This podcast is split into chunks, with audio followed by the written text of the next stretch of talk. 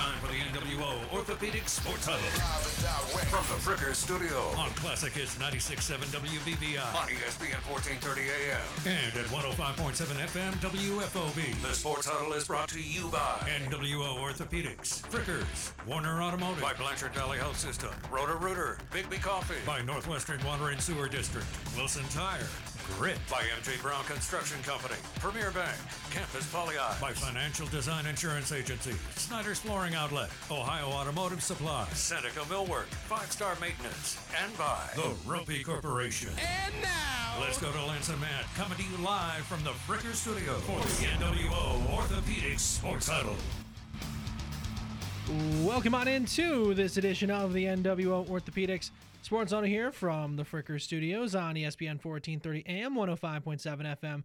WFOB Classic, it's 96.7 WBVI. Lance Morris here with Bart Wilson today, this Wednesday night. Thank you for making us a part of your Wednesday night for this edition of the show. Matt out on vacation, won't be back with anything until next week. So got Bart Wilson joining me here from the Frickers Studios. Bart, how you doing? Doing pretty good. Doing pretty good. Just pretty good. Yeah, I guess so. you know. Thank you again for uh, for joining me. no Always uh, always exciting when we get to. Uh, usually we're stuck talking when the mics aren't on. Yes. So it's always nice to do so when the mics are actually on. Yes, it is nice. It is very nice. So for this edition of the show, nothing too super fancy. We'll talk with Kevin Harrish from Meet at Midfield along with the comeback and awful announcing Buckeyes following a tough one to Michigan last weekend. They wait to see where their fate lies to see if they will be in the college football playoff or if they will be in a bowl game following everything that takes place championship weekend uh, throughout the country. So we'll have uh, I have talked with uh, Kevin here in just a little bit about that. And Bart and I are going to be previewing high school girls and high school boys basketball seasons. Girls have already gotten started a little bit over the last week or so. Boys will get things kicked off on Friday. We'll talk NFL and some other things as well for the show here today. We might not be at the Frickers in Findlay, but stop in for their daily specials tonight. Get their sirloin steak dinner. Kids eat free all day, every day. Pick up from the carryout window. Dine and get delivery through DoorDash. Download the Frickers app. Find them online at frickers.com. And of course, join us on Friday for our coverage of high school basketball on Classic Hits will have our coverage of high school boys basketball and SBC River non-conference matchup at Calvert. Hit the road. They take on Ottawa Glandorf. Matt Brown and I will have that one for you Friday. That'll be on Classic Hits 96.7. And then on WFOB, we'll have coverage of Fostoria girls basketball as they'll be at home playing host to new conference rival Oak Harbor. Bart Wilson, Tom Grind will have that one for you on Friday. So we'll talk a little bit briefly about some of these games just because obviously you have uh, some history with uh, the OG program and Yes. it's uh it's it's going to be a tough task for uh, Calvert heading in to OG to uh, start off their season against a team that has gone not once but twice consecutively to uh, two state title games in D3. Yeah, it's it's going to be a tall task for Calvert to tonight uh, for Friday night. Yeah, uh, especially with Colin White, I was able uh, to call uh, all those games uh, his sophomore year, and he played like he was a senior. Uh, so it's it, it should be a fun game to be at uh, at the Supreme Court, as they call it at Ottawa Glandorf. Uh, yeah, this is a team that is known to be really good. Um, Coach Tyson is going to have those guys ready. Uh, it's not going to be an easy first game, especially being on the road. If you're Calvert, you are going to want to just hope and pray that Colin White doesn't get in a rhythm and put 30 points on you. But that's what he does. and and and you know as well as I do that gym it's not a super big gym so when you get the amount of people that are going to Oh, be yeah. there between both sides I think I think Calvert was a lot of like 400 tickets Yeah. and they went through them at, if they haven't already they went through them pretty quickly it, it, it gets packed in there in a hurry Oh yeah, yeah. I mean, you feel like you're packed in there like sardines. Uh, it, it's very, it's a very intimate experience when you're at the Supreme Court, and all of the Ottawa Glandorf faithful show up to it. Either it's football, basketball, whatever it is. They are always there in droves, and it will be a packed house, especially for their home opener. So, uh, yeah, expect no empty seats if you're going to that game on Friday. It's going to be a good one, and yeah, Calvert it's going to be an uphill battle, but uh, you never know. You never know. They could get one on OG, but uh, I'm probably leaning more OG on that one. And then uh, the game you've been getting ready for, uh, Fostoria uh, taking on Oak Harbor. We'll talk uh, more in depth about them here in uh, yep. just a little bit. But what have been some of the kind of cursory things you've uh, seen from them and getting ready for this one? Well, you know, Fostoria's girls basketball team last year had a really good season 20 and 3 record last year they were 13 and 1 in the nbc they just really fell flat when they got to the tournament and they lost their first tournament game against st mary's but the good thing is they have a lot of players coming back. Now, there is going to be a new head coach uh, for this Fostoria squad, and it should be uh, interesting to see how the new head coach, Derek Angelone, uh, kind of rights the ship for this Fostoria squad, especially having such a successful season last year.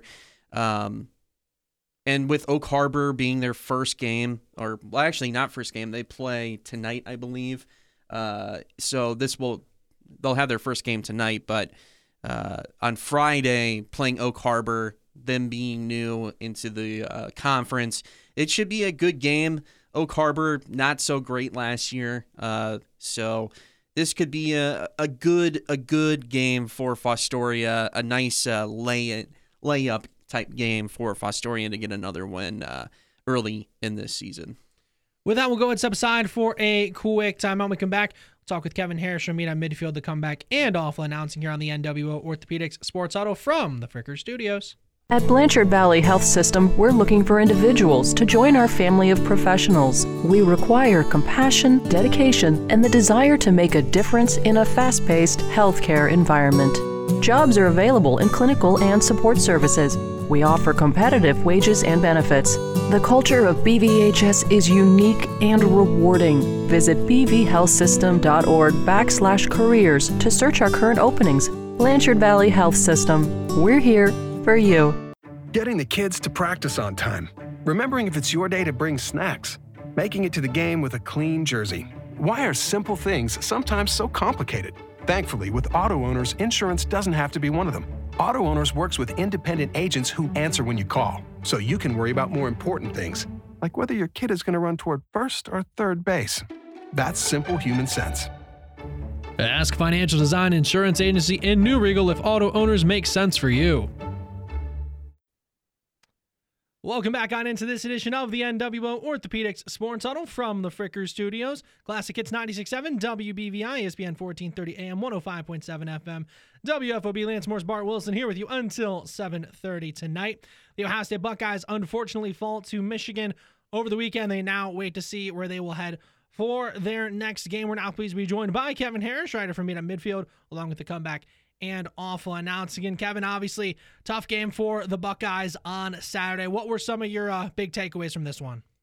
Yeah, I mean, honestly, when it comes down to, especially on the offensive side of the ball, Ohio State just got outcoached. Ryan Day got outcoached by a, um, frankly, a first year interim head coach. Um, Michigan won that game on all of the high leverage situations. Um, they won that game because they were aggressive. They had a unique game plan coming into the game, and uh, I mean that was the difference. It it felt in a lot of ways like um, Ohio State was playing that game straight up with their base offense, their base defense, because they thought they were simply better than Michigan and they were going to, you know, um, out execute Michigan. And Michigan came in with a unique game plan with unique wrinkles, made necessary adjustments throughout the game that Ohio State didn't, which were a lot, in a lot of cases just very basic adjustments. Um, and that was the difference in the game. I mean, when you really look at it, Ohio State had an advantage in success rate, um, EPA per play, explosive rate, and line yards per rush. And those are all like advanced metrics, but I don't think I have ever seen in my life a team lose when they're ahead in every one of those metrics. Like that that's like doesn't make sense in my brain. Um, but the reality is that Michigan won on the plays that mattered. Ohio State might have outperformed Michigan on the field throughout most of the game, um, throughout all of the stats. Like the post game win expectancy would have had Ohio State. I didn't, I have, I don't have it pulled up, but basically that evaluates like if you just looked at the stats, who you think would win win the game. I guarantee it was Ohio State decidedly in that game, um, which just speaks to how poorly coached it was. I mean, things like um, Michigan went for it on fourth down four times and got it four times. Ohio State didn't even attempt a fourth down conversion. Um, and then Michigan's two biggest rushing or t- biggest passing play and biggest rushing play on the game were on two wrinkles. It was a halfback pass from Donovan Edwards was the longest passing play they had all day. And the longest rushing play they had all day was a QB keeper from their backup quarterback in a package that they hadn't shown all year. And so like when Michigan has things dialed up to kind of tilt the scales to their advantage and Ohio State kind of has no answer to that and nothing unique or different in their game plan like and then goes ahead and turns the ball over um in a really key situation inside and give Michigan essentially a free touchdown by giving them starting field position inside the 7 like you know that is what happens it it's not a matter of Ohio State not having the personnel not being a good or talented team or frankly not even executing plays um, in between the hashes. It's just those high leverage plays, and Michigan essentially won the plays that mattered.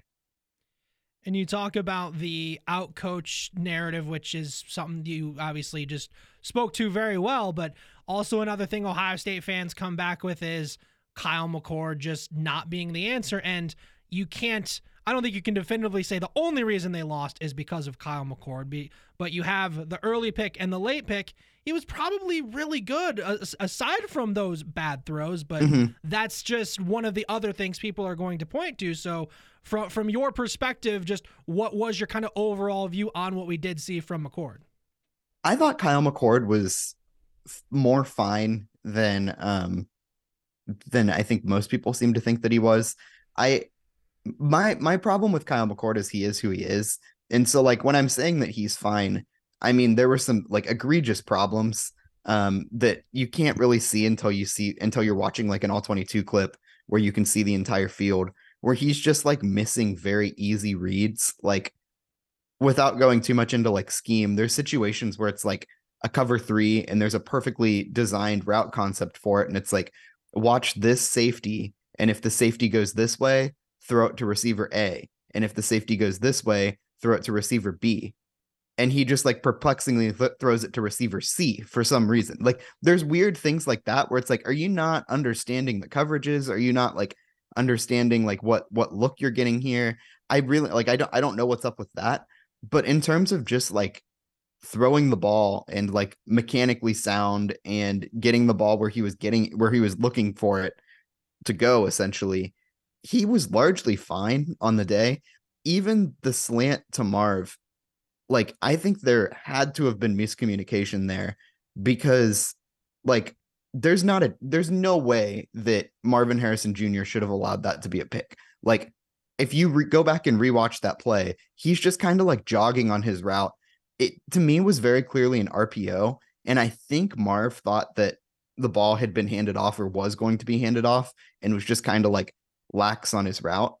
But like if he runs that route fully that's at worst an incompletion that just drops to the ground. Like I don't I, I have no idea how that ended up being a, a pick for Will Johnson.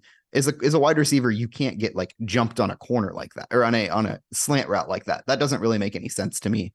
Um, he said after the game, like, I'm not sure what else I could have done in that situation. It's like, dude, watch the tape. You were like jogging on the route. So I that that one, I don't even know if I put all the way on Kyle McCord. Obviously, he shouldn't have thrown the ball. Obviously, it was a pick. Um, and that was probably his worst throw of the day. Um, and then also the last pick, like that's not on him either. Like that that he, Donovan Jackson got absolutely just completely thrown off of his uh um off basically put on his butt by a defensive tackle and um he was right in Kyle McCord's face. Kyle McCord was just trying to make a play. Honestly, if he's able to step into that throw, that's an easy first down to Marvin Harrison Jr. So like both of those plays it, it wasn't just Kyle McCord. And again, like I'm not trying to be too easy on Kyle McCord here because as I just explained, like I don't think he is like on an average play able to just like diagnose a coverage and he's clearly a step back from um everything that Ohio State is uh, um, had at quarterback since really Ryan Day has been the, the head coach. I don't think that he is like I don't I don't think he's a guy that Ohio State wants leading them to a national title or can conceivably lead them to a national title. I, I like I'm I'm not I'm not trying to defend him too much, but I think those specific throws, the two interceptions, might not have been as much on him as um as people were expecting it to be. But again, they were they were totally crushing. I think the bigger thing for me is like the way that your team played and the way that your team on a down by down basis outperformed Michigan, had more explosive plays, um, had more answers for Michigan's defense, frankly, than Michigan had for Ohio State's defense. Like that should that game shouldn't come down to an early pick or a um like an interception at the end of the game. Like there were so many more chances for Ohio State to to put points on the board and to keep Michigan out of the end zone that like you should have been able to overcome even a, a two two to nothing turnover advantage. Like there were just a lot of other things that went wrong for Ohio State.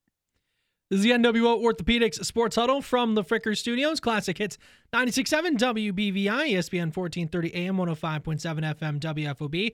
Talking with Kevin Harrish, writer from me at midfield, along with the comeback and awful announcing. Let's look at the flip side on the defense. They kind of did what they, I think, would have set out to do both this year and really kind of last year as well.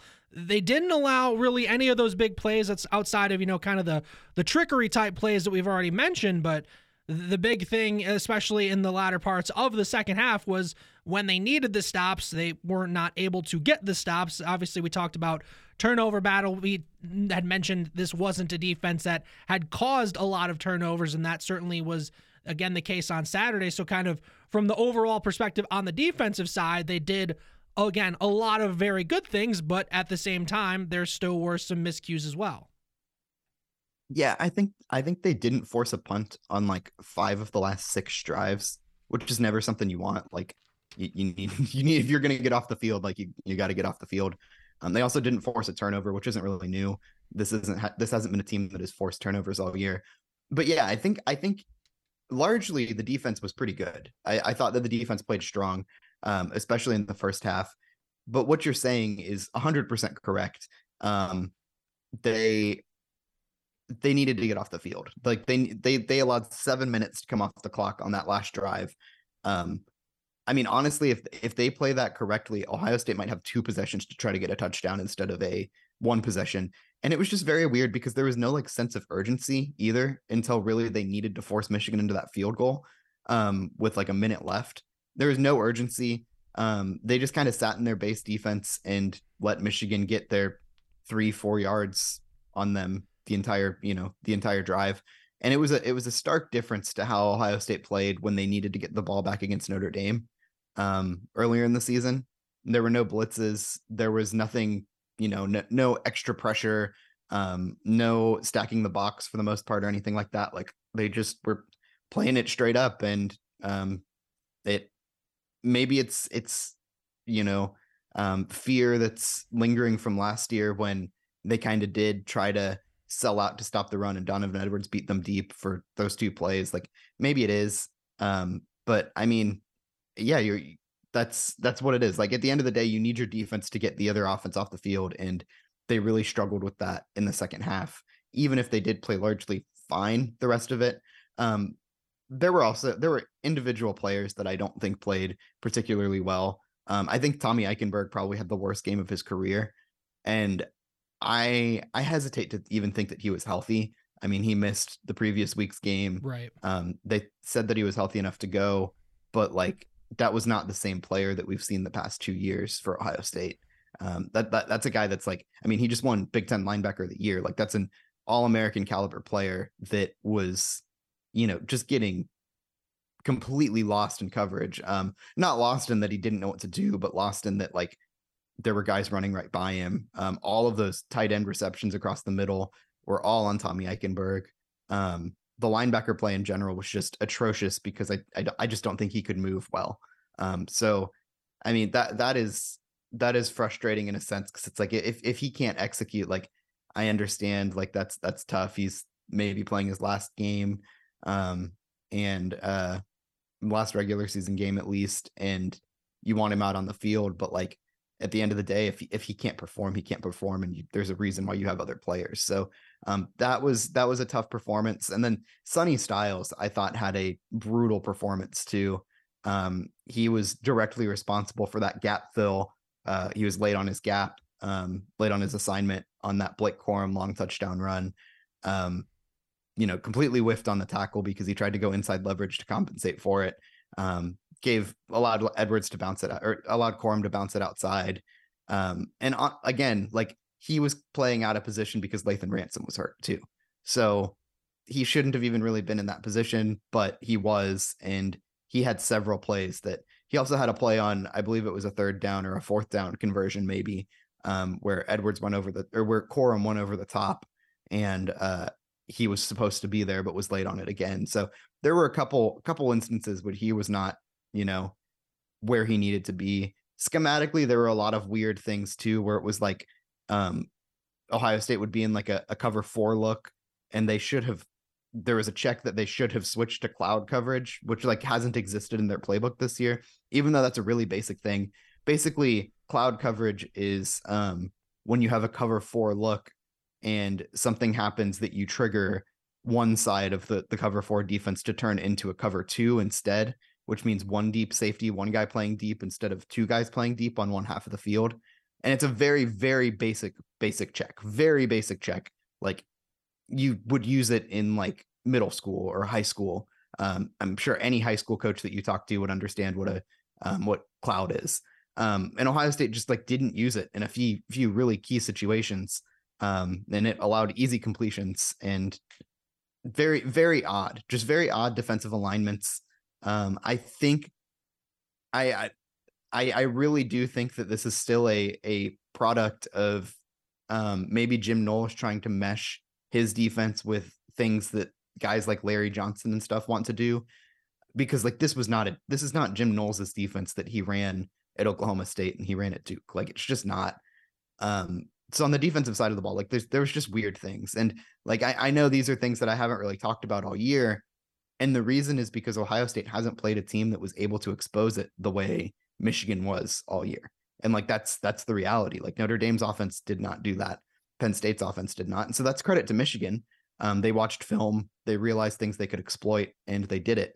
But like it it is tough to be in year two, especially in this scheme, and you're still doing things that like are not fundamental to Jim Knowles' scheme and so like fans that are going to be really upset about Jim Knowles and like saying like, oh, he needs to go after this season. It's like, hold on. I'm not sure. I'm not convinced that Jim Knowles is the problem here because if he would have simply done what he has done at every stop along the way, um, Ohio State would have been fine.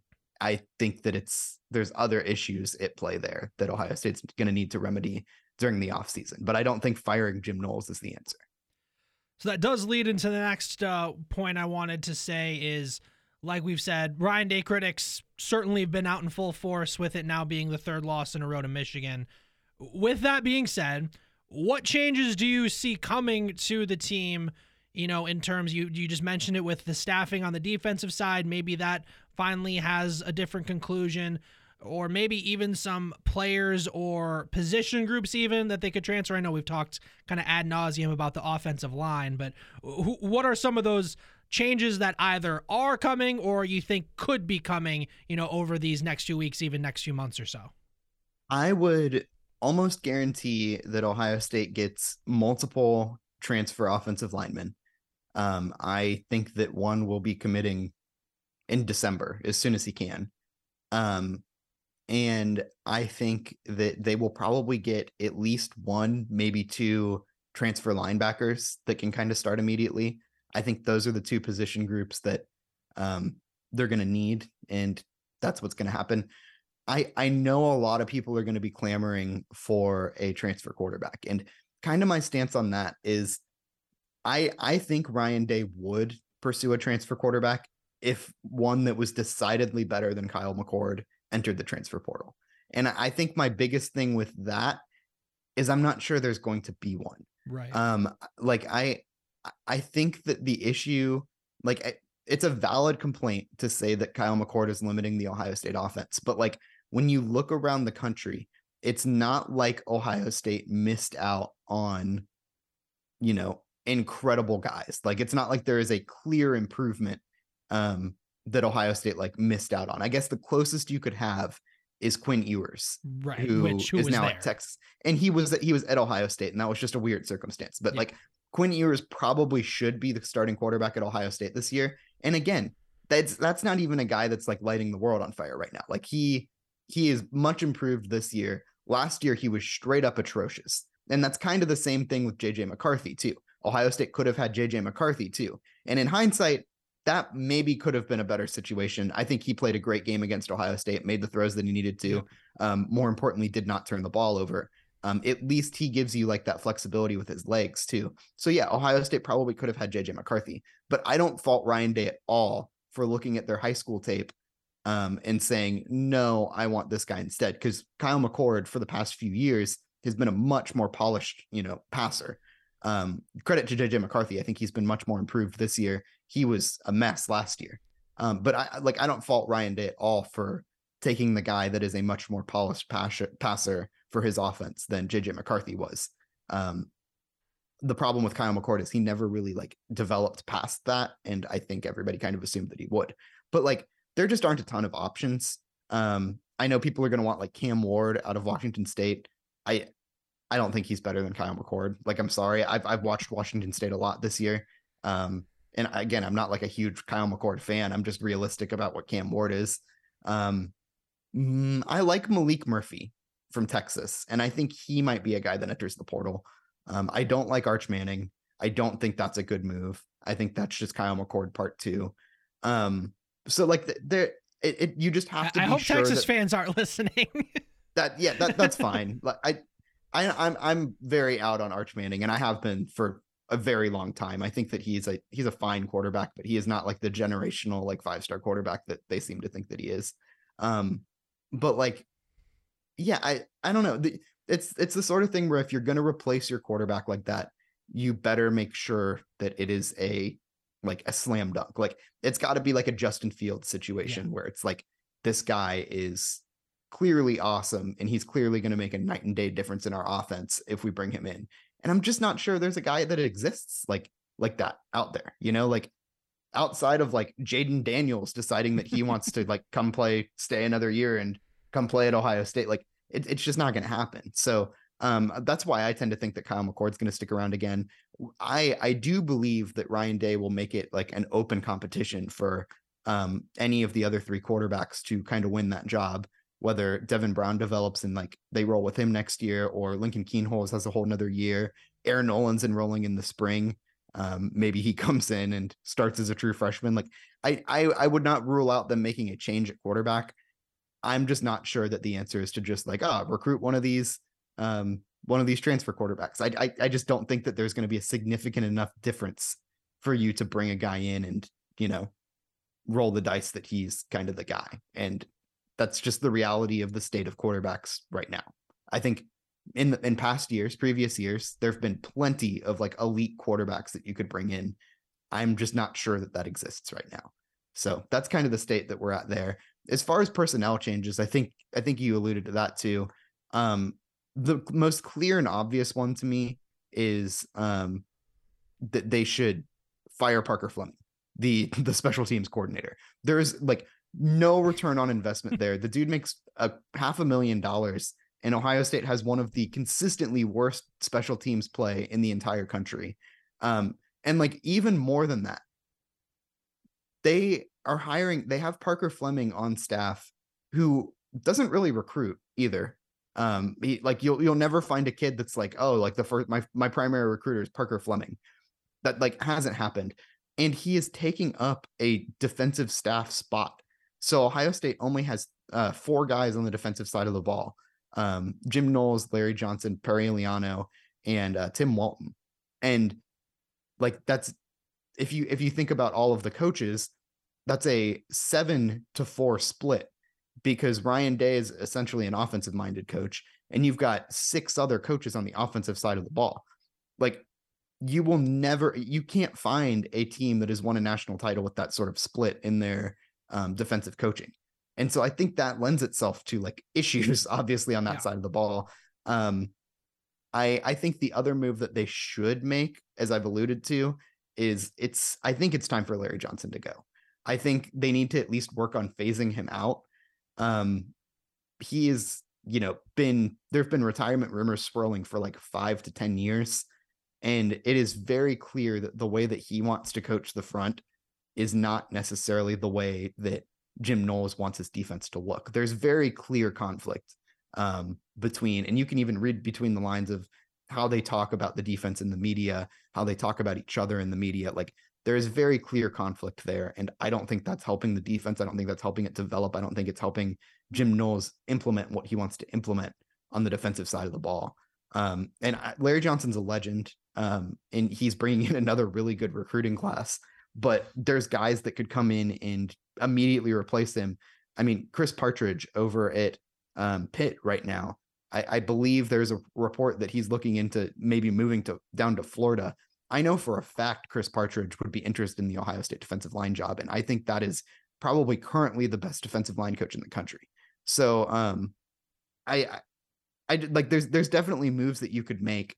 Um, even even a Randall Joyner who's down at Ole Miss right now, like I know for a fact he would come up to Ohio State too. So, um, I I think that like at the end of the day, you need to have a plan in place. And the reality of the situation is you could fire Parker Fleming, hire one of those two guys, and your team would be better off than it was this year, essentially. Because Parker Fleming is a net negative to the special teams too. Like the special teams was bad. You're paying him five hundred thousand dollars to coach a bad unit. Um, it, bring Partridge in, and he coached special teams for five years over at I don't remember his stop before Pitt, he's he has special teams background. Bring him in to coach special teams and serve as a like stopgap while uh you wait for to see what happens for Larry Johnson. Like it all starts with like with that for me. Um, Parker Fleming is a complete waste of a of a coaching spot. Um, and and frankly, like even if he was performing like well, I just don't think that it's worth dedicating a entire staff spot to a special teams coach. Like look around the rest of the country. I don't think I think LSU has a special teams coordinator, and I think that's like it. Um, I think the vast majority of like the top 40 programs in the country don't employ a full-time special teams coach because it's it's a waste of a unit, you know, especially if they're not performing. So um, if there is any staff move, I would think that would be it. Um, and that doesn't account for guys that might leave and go take head coaching jobs elsewhere. I think um, Justin Frye on the offensive line could be a guy that's, uh, um, you know, looking at some other options in terms of being a head coach. Um, maybe not anybody else. I mean, Brian Hartline always gets thrown into those. I would expect Brian Hartline to be back for at least one more season. Um, but yeah, outside of that, I think the obvious, the only obvious move is um, fire Parker Fleming and consider what it would look like to move on from Larry Johnson, or at least put a plan in place for that. Because one thing you don't want is for him to just simply retire and you to have no, nobody to replace him in the backdrop. This is the NWO Orthopedics Sports Huddle from the Frickers Studios, talking with Kevin Harrish, rider for me at midfield, along with the comeback and awful announcing. And now, now for this point at the buck for the Buckeyes, it's uh, same thing as it's been the last few years in the sit and wait. You have the top four: Georgia, Michigan, Washington, Florida State now back up at four, Oregon at five, Ohio State six, Texas right behind them at seven with Bama at eight. And obviously, it looks like a lot would have to happen around uh, this time for Ohio State to find themselves in the playoffs. Whereas last year, it was we we, we thought they were going to be in certainly after how championship weekend played out, and that still could be the case. But I think uh, I think they need a lot more chaos to happen this time around for uh, for them to find themselves in the playoff. Yeah, I think it's a little easier than than you're thinking that it is. Um, basically, I'll just run down the games and how Ohio State needs them to go out. Yeah. Um, obviously, Georgia needs to beat Alabama like that that needs to happen yep. because the problem is that if alabama beats georgia you're not keeping a, out alabama. You're just you're just not, keeping out you're not keeping out an sec champion alabama that just beat georgia to win the sec championship. And you're also not taking out georgia for losing to alabama in their one extra game after going undefeated in the regular season. So both of those teams would be in. Ohio state would be out. So you need georgia to beat alabama to you know make this work. Now, I don't think that's really that much of a concern. I think Georgia will beat Alabama, so that's that's kind of like a, I just throw that aside for me. Um, Michigan, Iowa, I don't think that really matters. I think it helps Ohio State if Michigan decidedly beats Iowa because it makes Ohio State's loss to Michigan look a little stronger. But ultimately, it doesn't really matter. Um, this is where some people debate Washington versus Oregon. I don't really think this matters that much because I don't think that the Pac 12 is going to get two teams in the playoff regardless. Right. So I think your options here, the only way that I think both teams might make it is if this is a really close, like one score, maybe overtime sort of game where Oregon comes out on top and you're looking at both results and you're like, man, like both of these teams deserve to get in. If Washington wins this game, it's really simple. Um, obviously, Oregon's out. But if Oregon wins this game decidedly, I'm not sure that the committee is going to evaluate Washington as a um, sort of a one loss team that's not a conference champion against like I I think they'll probably put Ohio State in over Washington if it's a decide, decisive victory. So like that doesn't even have to go one specific way. It's either just a, a lopsided Oregon win, um, or a, just a decisive Oregon win, or a um, or a Washington win would would do it just fine.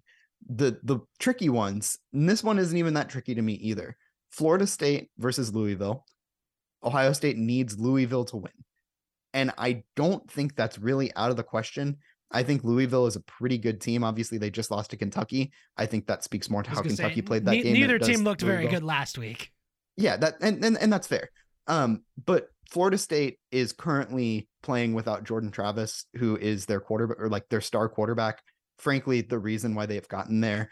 Um, and Florida State probably should have lost to a bad Florida team, like a, a bad, bad Florida team. So I I tend to think that I, I think the line is like favoring Florida State by a lot. Um, maybe even like six points or something like that. I I don't remember what it was when I looked at it. It was either three or six. I understand these are completely different numbers, but um, but uh, they I know I understand Florida State's favorite. I don't think they should be based on the way Louisville has played all season. Um, I and and Florida State without Jordan Travis, I don't I don't think they're the same team at all. So I don't think that's a long shot by any means. I'd I'd venture to say that they probably have the wrong team favored here. Um, I think Louisville will beat Florida State. So the the biggest question for me now is um, Oklahoma Oklahoma State versus Texas. Now I think Texas is like a 14 point favorite in this game, and I think before last weekend, I probably would have picked Oklahoma State in this game. Um, I, I, thought Oklahoma State was rolling. Um, they have an awesome running game. Um, they're a really well-rounded team. They have a fun defense, and I was not high on Texas by any means for the vast majority of this season. So last week kind of changed things because Oklahoma State looked real stinky against BYU, and um, Texas obviously went out and just annihilated Texas Tech. So that's not what you want to see if you're an Ohio State fan. But um, I think on just like a, a total body of work, it's not not unrealistic at all to see um, you know, Oklahoma State coming in and pulling off the upset over Texas. Like it really wouldn't shock me. It's just based on the way the teams played in literally their last games. It it doesn't that game doesn't necessarily look good. But I think it's going to come down to just that game if you really break it down, because I think Georgia's going to beat Alabama. I think Michigan's just going to handle, um, they're just going to handle uh, Iowa fine. I think that the Pac 12 game doesn't really matter um, to, unless it's a very close, like overtime game. Um, but again, if you want to get rid of that one and make it a very clean scenario, root for Washington to win no matter what because um, that would take Oregon out completely. I do think that Louisville is going to beat Florida State because I don't think Florida State's a very good team without Jordan Travis, especially on the offensive side of the ball. So it really is going to come down to that Big 12 championship game at noon to see whether Ohio State's going to make it. For uh, for reference, right now Louisville is getting two and a half. Okay, that's not as bad as I thought. I, I thought it's, that it was around like six. I, I, think it's been moving throughout these last couple days because of people like you saying, okay, Florida State's not very good without Jordan Travis, so that line doesn't make sense. Yeah, and and it's it's really weird too because like Florida's Florida State has played essentially like six quarters without Jordan Travis, and one of them was against an FCS team, Yeah. and that doesn't really count. But like they looked real bad against Florida. And I think there's a lot of people that are discounting that. It's like, well, Florida's an SEC team. That's a strong team. No, it's not. like that is that is a bad team. And so I like I I could not believe, and I understand that Louisville just lost to, to, to Kentucky, but like you know how I feel about Kentucky and Mark Stoops. Like that's I think that's a pretty good team. So Yeah. um I I think Louisville is going to win this game. This is talking with uh, Kevin Harrish, rider from me at midfield, along with the comeback awful announcing here on the NWO Orthopedics Sports Huddle here from the Frickers studio. So we kind of just talked all about those different championship games and what we are expecting. We have already seen though a little uh, little coaching movement. We see uh, Jonathan Smith go from Oregon State to Michigan State. He's actually leaving his alma mater. They've already promoted their defensive coordinator Trent Bray. We saw Mike Elko now named as the new head coach at uh, Texas A&M. So Duke will be looking for the next coach, but. Lots of uh, additional changes going to be coming. We already saw Syracuse uh, hired uh, Fran Brown from Georgia. Bobby Petrino just never seems to quit Arkansas. He's back there as their offensive coordinator. That was that was straight up shocking to me seeing that. Uh, and then looks like uh, could be more changes uh, coming for uh, for Deion Sanders for his staff at Colorado. Looks like we could see more kind of overhaul changes there. What what are some of these uh, thoughts that you have on some of the moves we've already had, and then some of the ones we still may see over the next week or so? Yeah, I think I think Jonathan Smith is a slam dunk as much as you can get over at Michigan State. Um, I I loved that Oregon State team this year. I loved what he's done with that program. And like, look, Michigan State fans do not want to hear this, but they are not like a top tier program in the Big Ten. Um, it it was just like they're they're not a program that needs to be like messing with hiring guys like I don't know Urban Meyer like they wanted for their pipe dream or whatever. Like they need a guy that's going to come in and build a program like a foundational program, kind of what he did at Oregon State. Um, and like it's it's a very comp Oregon State job. The Oregon State job is a very comparable position to what he was getting into, what he's now getting into at Michigan State, where it's like you know fertile recruiting ground, but you're recruiting against teams that like you know are going to get kids easier than you will with like Washington right there, Oregon right there, um, and then all of the other Pac-12 schools there too, um, within the general vicinity on the West Coast. Like the the players that you're recruiting, um, you, you're kind of you don't really have a leg up in the in that recruiting battle. That's kind of how he's going to be at Michigan State. Like he's going to be recruiting against Michigan, Ohio State, um, but he's proven that he can make it work and he can get the kids that he needs and kind of build the program and build the culture that he wants to. I think that's a great hire for Michigan State. I think that's probably the best possible hire they could have got. Um, outside of that, like there's the there's the Texas A&M thing where they now have Elko. It looked like they were going to hire Mark Stoops for a bit, Yeah. um, and then it seemed like there was like a social media riot, uh, and that was a very weird situation. It was kind of like when Greg Schiano was heading to Tennessee Yeah. and the Tennessee fans rioted too. Um, yeah, I, I think they got the wrong coach. I think Mark Stoops is a much better coach than Elko. Um, so we'll see there. Um, I, I, you know, happy for Mark Stoops though, because uh, I don't think I I sure wouldn't want to go um, coach Texas A&M the way that that program kind of runs. I will say that Texas A&M was a lot smarter this time, and they didn't give just a massive guaranteed money with like a gigantic buyout. They Yeah. gave a, um, you know, a fair contract laced with plenty of incentives. Where if like you're actually successful, you get paid. Which like, cool. That's the way you should do it. Um, think they learned their lesson there. But yeah, it, it'll be interesting. Um, obviously, I, I don't think we've seen the end of coaches getting fired or coaches moving around. Right. Um, we'll we'll see that more, you know, throughout the season. Um, uh, Indiana, it, Indiana's the one where I think, um, I- have, have they settled on a head coach? I don't think they have. I don't think right? so. No. Okay, that's the one where Justin Frye is linked to the Indiana job and could get a an interview there. Um, uh, Jon Gruden got tossed around for the Indiana job too, which oh would be man. hilarious. Um, I, I I would need that, but um, I think I- we all need that. That that'd be awesome. I, I I'm I'm saying I was just saying like Michigan State's not a program that needs to go out and like do something insane, like hiring Jim Harbaugh or or sorry, not Jim Harbaugh, Urban Meyer or something like that. Indiana, Indiana needs to do that. yeah. They are. Yeah, they are. Like on, on some level, you just need to do something that puts you on the map. And like sincerely, I don't have strong takes one way or the other about Deion Sanders. Like I kind of just like don't think what he's doing at Colorado is sustainable. But it put Colorado on the map because Yeah. I thought about Colorado football like negative four time times ever. last year. yeah. And this year, like I'm, I'm, I'm an Ohio State guy talking about Ohio State football, and I'm bringing up Colorado. So like, mission accomplished there. Yeah. That's kind of the thing that would happen at Indiana if they hired Jon Gruden. Like, it might not work, but I would talk about Indiana, and like that's just kind of part of the victory. So um, maybe they should hire Jon Gruden. I, I don't know. Go for it. Oh man, this has been Meet at Midfield Rider uh, along with the comeback off announcing Kevin Harrish. Kevin, thank you once again as well for taking the time to talk. We'll catch up next week and uh, see where Ohio State's going. Sounds good. Talk to you later.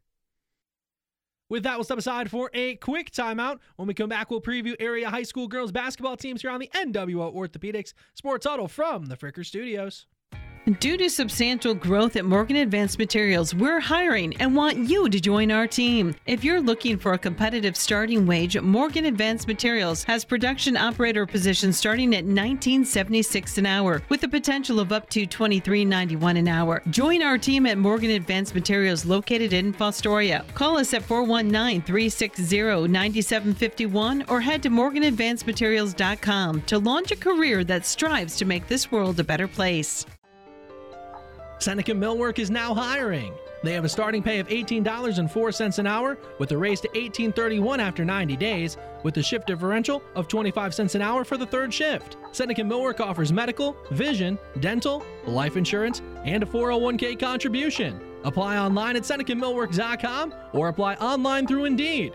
Come work at Seneca Millwork, located at 300 Court Place in Fostoria. Seneca Millwork, part of the Roppe Holding Company family. Back we are here on the NWO Orthopedics Sports Huddle from the Fricker Studios, ESPN 1430 AM, 105.7 FM.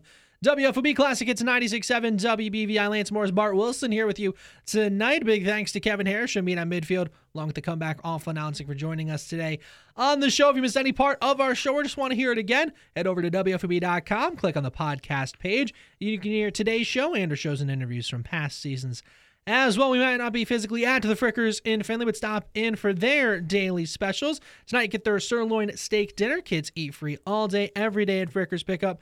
From the carryout window, dine in. You can get, also get delivery through DoorDash. Download the Frickers app to see more and to place an order. Find them online at Frickers.com. And Bart, now let's transition into our high school girls basketball preview for today. We'll start like we did off the top with the NBC Fostoria, looking to repeat as champs of the NBC after going 20 and 3 last year. New head coach and Derek Angelone had a tough one last night against Van Buren, but you know they have a a good litany of talent that does come back from Yep. last season that they are going to be uh, looking to rely on as they get started this year. Yeah, I, I definitely agree. I, I think they do have a really good talent coming back uh, as uh, Alicia Middlebrook. Uh, Middlebrook, who's averaged last year 12.6 points per game with 4.3 rebounds per game with two and a half assists, three steals.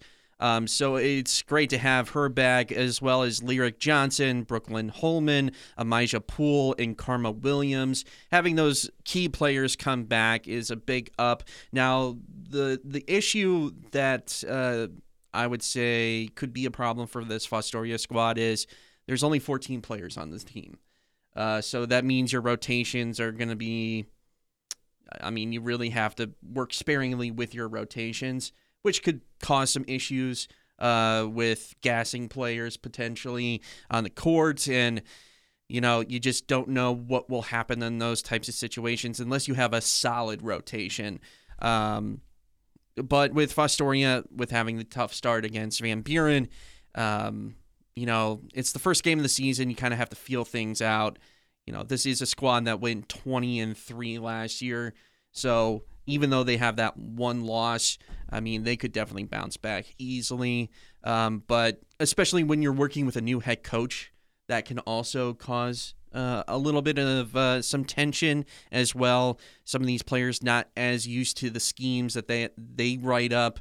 Um, so yeah, I mean, could there be some growing pains this year for this Fostoria squad? I would not be surprised.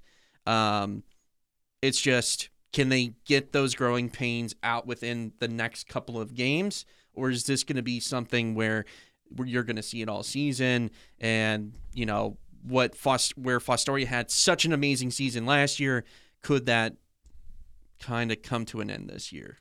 I think they're still going to be uh, one of the better teams at the very minimum in the NBC. Yeah. But 14 girls, I, I take it that's across the whole program. Yes. So that's 14 girls across your whole program, which means you're probably not even going to be able to play full JV games if that's yeah. d- depending on how many of those players are are varsity level players. So that Yeah.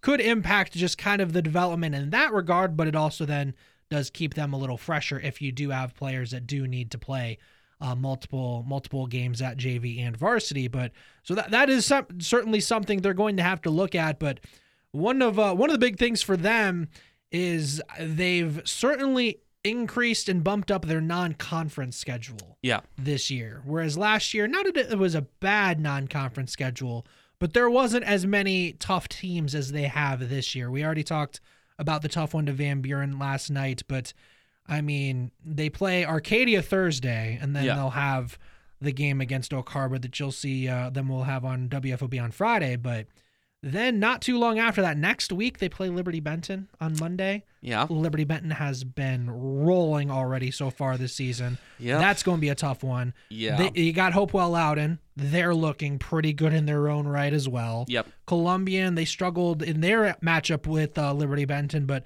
Columbian was one of the teams that beat them last year, so that's going to be a tougher game. Toledo Christian was a regional team last year in Division Four. That's going to be a tough one. And Cory-Rawson has been a team. You know, they're they're going to be kind of feeling things out of their own as they'll be in the uh, new conference after leaving the BVC. But Yep. I mean, those are all teams that have either been very very good in their own right in one way or another or have you know have, have had some success over these last couple of seasons Well, I think I think the step that Fostoria has taken with their non-conference schedule for this year is probably a step in the right direction. Um, you always want to have a difficult non-conference schedule, and if you can do that and you can make it competitive, I think that's something that Fostoria did kind of struggle with last year, and I think that's why they fell short when it came to tournament play, especially when you're playing Liberty Benton in the next you know few days after Oak Harbor um, and especially you're going up against uh, you're going up against a Laura Gherkin who's coming back who committed to Bowling Green State University. Um, I think this is going to be good for Fostoria. You get in front of these teams that are very difficult opponents, and you kind of just test and see where your team is at and. So yeah, I think these are going to be great, great games for Fostoria. They're going to learn a lot about themselves, and I think this will make them better going into conference games in the NBC, and this could potentially put them on top. I wouldn't be surprised if that was the case. it's it's going to be tough i think i think it's going to get tougher before it gets better Yes. but i think when it's all said and done i think that should be a good thing for Yeah. this team because I think, like you said, that was kind of a little bit of the narrative last year was just that they didn't get as many of those tough games. Yeah. It then ultimately kind of does bite them a little bit when they get into the tournament. So I think this year they're going to try and make sure that that is not the case, even if it does mean the record's a little worse than it was last year. I think with this team, they're going to be the ones that are going to be able to control their narrative. And if they want their narrative to start off where they're just getting, they're taking hits to the face constantly, but then they have their Rocky Balboa moment, uh, they th- that could be a possibility for this Fostoria squad this year. And they're of course going to have some of those other tough, tougher teams like we've mentioned, Oak Harbor, uh, Otsego, Rossford, Maumee, Yep. Eastwood, some of those other teams because Woodmore no longer in the Yeah. NBC because they're in the SBC now. Yep. So that's going to be something to uh, look at as we move forward. But now let's shift over to the BVC. No, uh, no secret. Liberty Benton, the top Oh, team yeah. in the in the BVC until proven otherwise. But like we said, Van Buren, a very good team in their own right, made a district finals Mm-hmm. game last year, and they that looked good in that win against Fostoria. But Riverdale new head coach Van Loo always, you know, in the mix. Arcadia, same thing. Still a lot of talent to look at here in the BVC. Yeah, I, I would say so. um, for sure. Uh, but also, we do have a newcomer in Elmwood. Elmwood's going to be joining into the BVC fun, and to get to see them come in, you know. Speaking of Elmwood, um, I know that uh, them joining the uh, BVC was not uh, not the best when it came to football, but maybe they could change it up a little bit with basketball. Um, but to see Elmwood get put into the picture, that should be that adds more competition. But like you said, Liberty Benton is just so good. They're so sound. They they do a really good job at just playing fundamental basketball. Um, that's just what LB is known for. They are kind of what you want to look at for the fundamentals. And yeah, I mean, good luck to anybody that plays Liberty Benton. Yeah. Uh, but yeah, when when I think about BVC basketball, that's the first thing I think about is LB. And you you have, you know, so, there's obviously going to be some uh, changeover from the last year as well. Yep. But Macomb, they made their own district title game last Yeah, year. They, they lost in, lost to Hopewell Loudon, but they Yep. were still able to get there. And you know, Arcadia, they were a pretty good team a season ago as well. I mean, I don't think there's any doubt that Liberty Benton's going to win the BVC again. Oh, yeah. They, I, I don't even know what their record is that they have of their win streak in, in just BVC games, but Yeah. y- you have other teams that are, you know, on their own playing field, so to speak, with Liberty Benton being, you know, D2, everybody else is D3, D4 by and Yeah. large. So, I mean, Van Buren, I mean, they they lost a couple good players from last year, but sure looks like they've picked up where they left off. You have, you know, same same thing for Macomb. They had a couple players they lost, but still trying to kind of pick up the pieces from last year. But uh, Van Buren definitely for me clear clearly the second best team Yeah. in the BVC and could very well prove it uh, when all is said and done. Again, we've talked about it already a few times, but just the way that they beat Fostoria, Yeah. that tells me okay, it doesn't matter that they had some turnover. They're they're going to be in the hunt once again. Yeah, I wouldn't be surprised. I mean, Van Buren, uh, when it comes to when it comes to um, just Van Buren Black Knights basketball, always have had really good basketball teams in the past. And when it comes to especially ladies Black Knights basketball, um, I mean, they never they never disappoint. And uh, I do agree. There's a lot of seniority when it comes to this team. There's a lot of experience that comes to this team. Uh, so definitely, I think they'll be contenders. Now, can they take on a Liberty Benton? Uh, I mean, we'll have to see uh, in that case. the answer is probably Probably not, not, but yeah. you never know. I I just think uh, when you're th- thinking about what the outcome will be for this season is, in my opinion, LB is going to come out on top every single time. It's just who's going to be in two, three, four, and five. because I mean, you, you look at some of the, you know, not all, not every team is going to be, you know, that stout throughout the Yes. BVC, but you know, it hasn't been too long ago. Arcadia made some sta- some regional and some Yep. district finals. Like they've been a very good team. You know, Macomb always seems to be in that mix, even when they don't have their you know top uh, top tier talent as they've had you know some of these other years. Riverdale has a couple players. Uh, Bonham has been a first team player, I believe, the last year or two. They they have her back for uh, for another year. I mean, you're you're gonna have some tough tasks in in some of these uh, other BVC games. Yeah, for sure. I, I that's why the BVC is so great. The competitiveness is always going to be there. Um, and yeah, I mean, I think also you got to take a look Arlington as well. Arlington has seven letter winners coming back uh, for their squad. If, if Jimmy's listening, he's sad we waited this long until bringing up Arlington. Yeah, even though they had a tough season last year, eight and thirteen overall, four and five in BVC play, they finished six. I mean, there could be a possibility and upside to Arlington uh, as well. So, I mean, uh, there's definitely going to be some teams on the rise uh, throughout the BVC uh, for girls basketball that, who knows, they could make uh, some divots uh, in the ground, and maybe you never know. Liberty Benton could slip up. I mean, you know, not everything is robotic. You know, everything. people can uh, people are humans, so uh, I wouldn't be surprised. I sure hope people are humans. I, I would hope so too. Uh, then it would be you know the whole Terminator thing, and I don't want to get into it, but but yeah, I mean you never know. LB could slip up. They could have one of those games where they might have gone into it a little bit cocky, or they just went into it knowing, oh yeah, we got this thing in a sitch, and then all of a sudden kind of doesn't turn it turn out the way they thought it was going to be. So I wouldn't be surprised. I think there's a lot a lot of good teams in the BVC for the girls side. Um, I think LB for sure is going to be at the forefront, but with Van Buren looming as well as you know Arcadia, uh, and then Arlington too. I wouldn't be surprised if you know how Arlington will do. I mean, on the Arlington side, and like we've very much alluded to, uh, Jimmy was my color guy during uh, the football season, so got to chat with him, you know, off the air and on the air. And for Arlington, it's it's just going to be a matter of how healthy they can stay Yeah. because they don't have that many players out this year.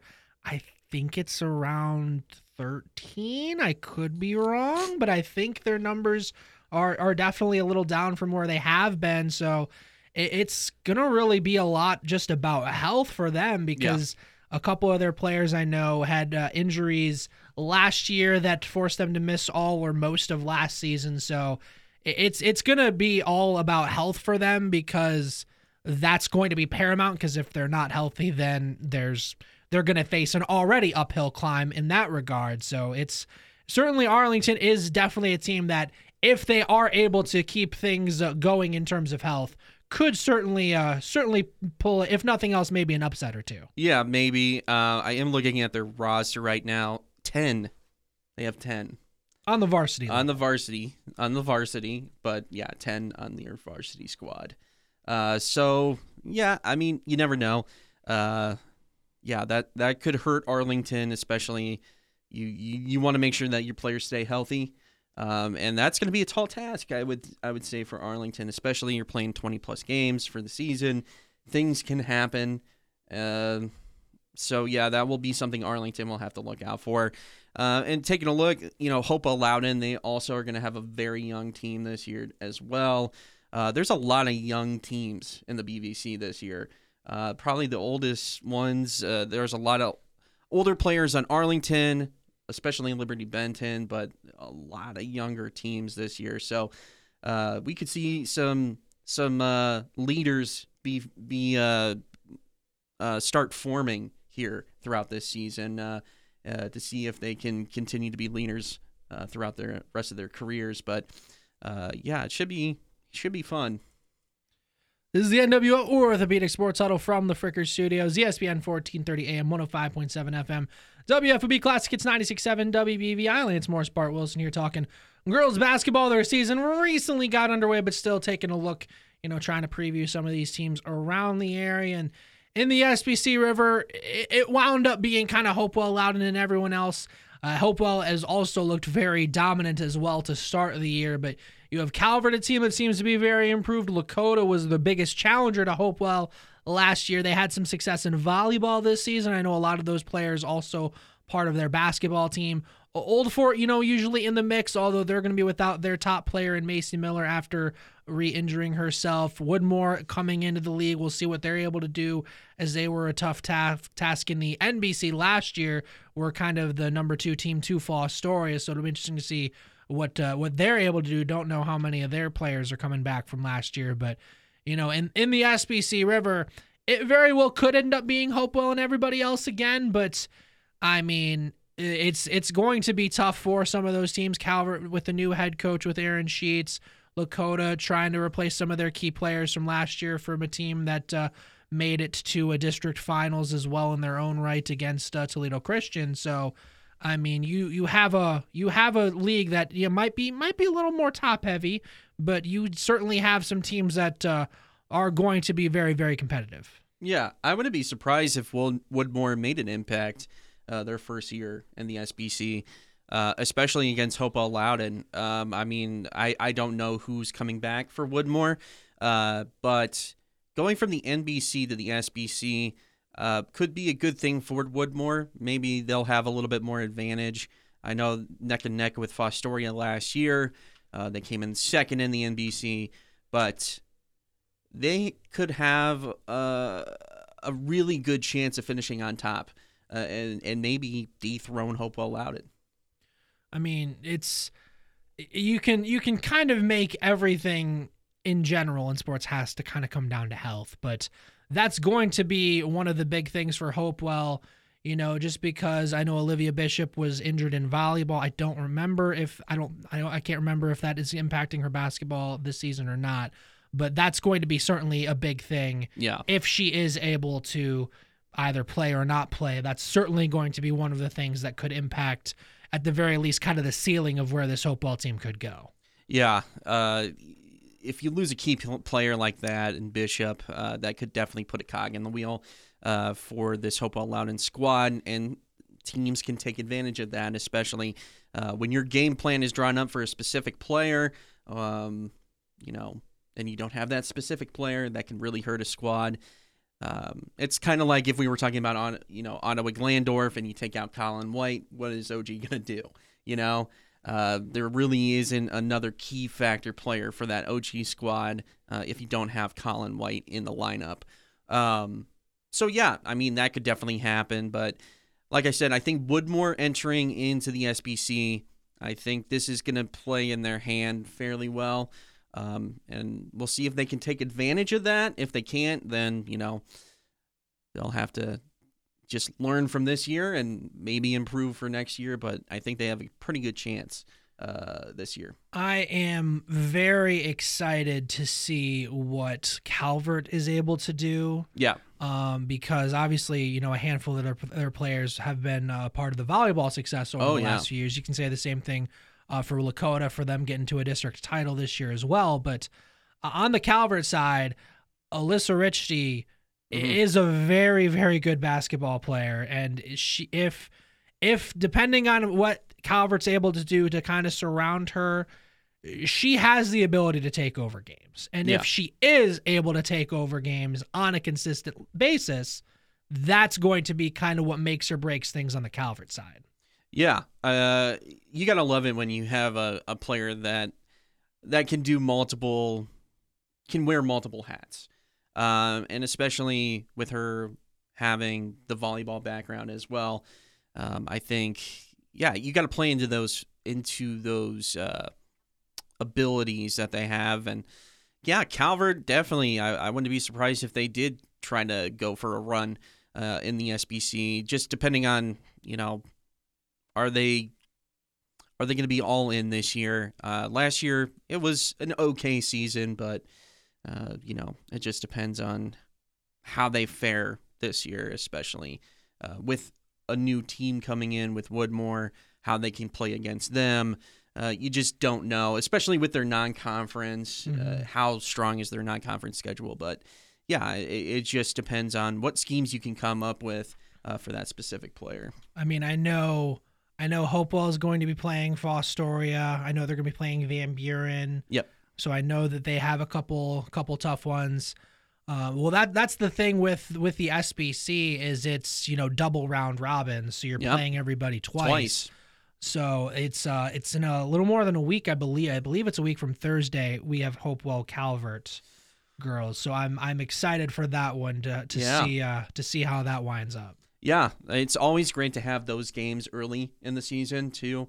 Uh, those can definitely be benchmarks uh, to just see where you're at. I mean, like I said with Fostoria, you know they're going to be playing Oak Harbor on Friday. That's going to be a great benchmark for them. Uh, so yeah, I mean with Hopewell Loudon and Calvert next week, that's going to be a great game. Is that at Calvert or is that at Hopewell? think it's at Calvert. So that plays into the hand of Calvert. Yeah. Uh, it's just, you know, Hopewell is uh, is a different type of monster. I would say. Um, it's just can Calvert hang hang in there?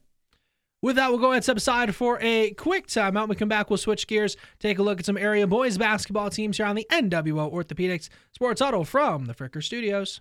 It's cash for cars at Warner Economy Corner in Findlay. Not much has changed with the shortage of good quality used cars, but Warner Economy Corner is looking to buy. At the corner of Blanchard and Blanchard, Warner Economy Corner is paying cash for cars. Bring your vehicle down to the guys at Warner Economy Corner and go home with cash in hand. Warner Economy Corner is buying cars and making deals. Open daily, Monday through Friday. The Northwestern Water and Sewer District now has two watersheds in Fostoria to get pure water at a low price. Watersheds are located off of Plaza Drive on the north end of town, and our newest location near 4th and Finley Streets. If you don't like the taste of well water, try Watershed Water.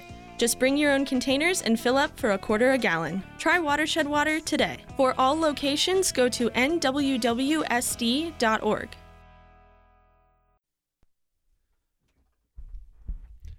Back we are here on the NWO Orthopedics Sports Huddle from the Fricker Studios, ESPN 1430 AM 105.7 FM, WFOB Classic Hits 96.7 WBBI. Lance Morris, Bart Wilson here with you this Wednesday night. Big thanks again to Kevin Harrish being at midfield along with the comeback and awful announcing for joining us on the show. If you missed any part of our show today or just want to hear it again, head over to WFOB.com, click on the podcast tab. You can find today's show and our shows and interviews from past seasons as well. And of course, stop by the Frickers in Findlay for their daily specials tonight and get their sirloin steak dinner. Kids eat free all day. Every day at Frickers, you can pick up from the carryout window, dine in, get delivery through DoorDash. Download the Frickers app to see more and to place an order. Find them online at frickers.com. And Bart, now let's transition into the boys basketball side of things. But before we can uh, talk about any of the teams, we got to talk a little bit about this rule change that is going to be uh, something that will be different for the high school boys portion of the game. They made a change coming into this year. Don't exactly remember when they made the change, but they did decide on making this change. And the change is fouls. There will be no more one and one free throws. The bonus will always be two shots, so it's not going to be like bonus then double bonus like it has been in years past. It always starts at two shots. Bonus begins at five team fouls per quarter, and that will reset at the end of each quarter. So it won't be when you get to halves for for the seven for the seven fouls for the for initial bonus to the one and one, and then double bonus for two free throws. That is now a change that is going to be already in place for the boys for the start of this season. And it's uh, certainly going to be interesting to see how big of an impact that has because, you know, for the teams that either are bad free throw shooters or the teams that just get into foul trouble too quickly could uh, could change how uh, how some of these games uh, play out down the road. Yeah, it, it definitely is going to play into the hands of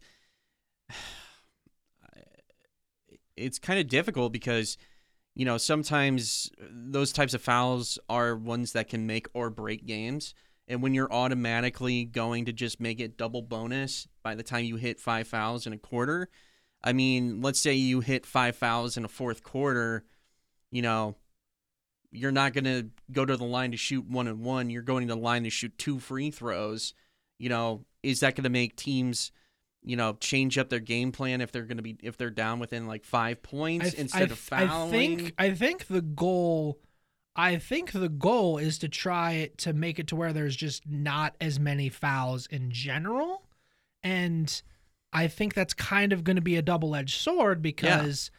Does that then mean teams are then less aggressive defensively yeah. because of just trying to just stay out of foul trouble and you know, how much of that will turn into, okay, just because maybe because of that, we're going to be more like aggressive in like passing lanes on like off ball to try and get mm-hmm. those steals to where you can get them without fouling without the potential for like a reach in foul. Yep. It's it's going to be interesting, you know, I'm I'm sure it'll take me uh me and you and everybody here yeah. just time to, you know, as broadcasters to make sure we know exactly how that will play out through the games, but it's it's certainly something that I think could be very good, but there is then the potential, you know, if you have teams that are just fa- I think it's going to be the balance of if teams are just fouling versus refs maybe calling anything and everything. Yeah. I think there's going to be because of that a very uh, kind of delicate balance. Yeah, I that that's kind of where I'm stuck at right now. Is you know where is the balance? When what are teams going to be able to do, especially when you're dealing with oh we can only get to five team fouls for a quarter, you know, hey if we get to five team fouls, then if we foul again, that person's automatically going to go shoot two free throws. I mean that kind of sh- shifts the game into, um, you know, potentially another team's favor as well.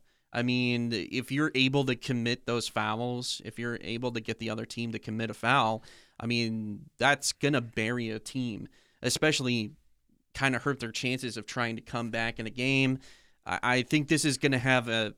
I think there are going to be some games that will come down to the wire, and if someone gets fouled, and it was five fouls instead of you know getting the seven fouls for a one and one I, would not be surprised if there were a couple of fans or coaches that would be mad with that decision because it's like, well, actually, this should be a one possession game instead of a two possession game because we're now letting people shoot two free throws once we hit five fouls in a quarter instead of hitting seven fouls in a half. That could be a problem.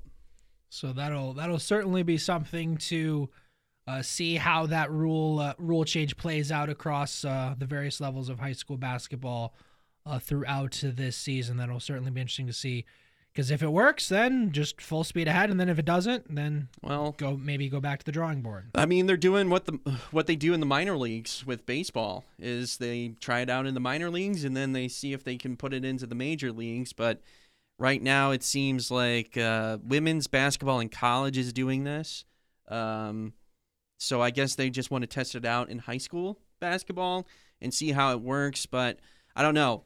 Uh, sometimes these can go really well. Sometimes they might not. I if there is a game where this is the deciding factor for an outcome of a game, I could see people not be happy about this being the ultimate factor of who wins a game.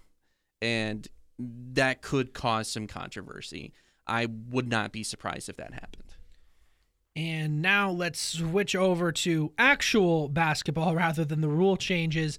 Is the NBC is where we will start again with Fostoria, and uh, by some some metrics, some uh, papers and presses uh, yeah. have Fostoria actually as the favorite to win the NBC heading into this season. They were 13 and 11 last year. Of course, do bring back a couple very key players in Jordan Ferguson and Makai Johnson, among yep. others. But I mean, you you and I both know NBC certainly certainly not a slouch of a league by any stretch. It's going to be it's going to be still even with the talent Fostoria has, it's still going to be tough sledding ahead.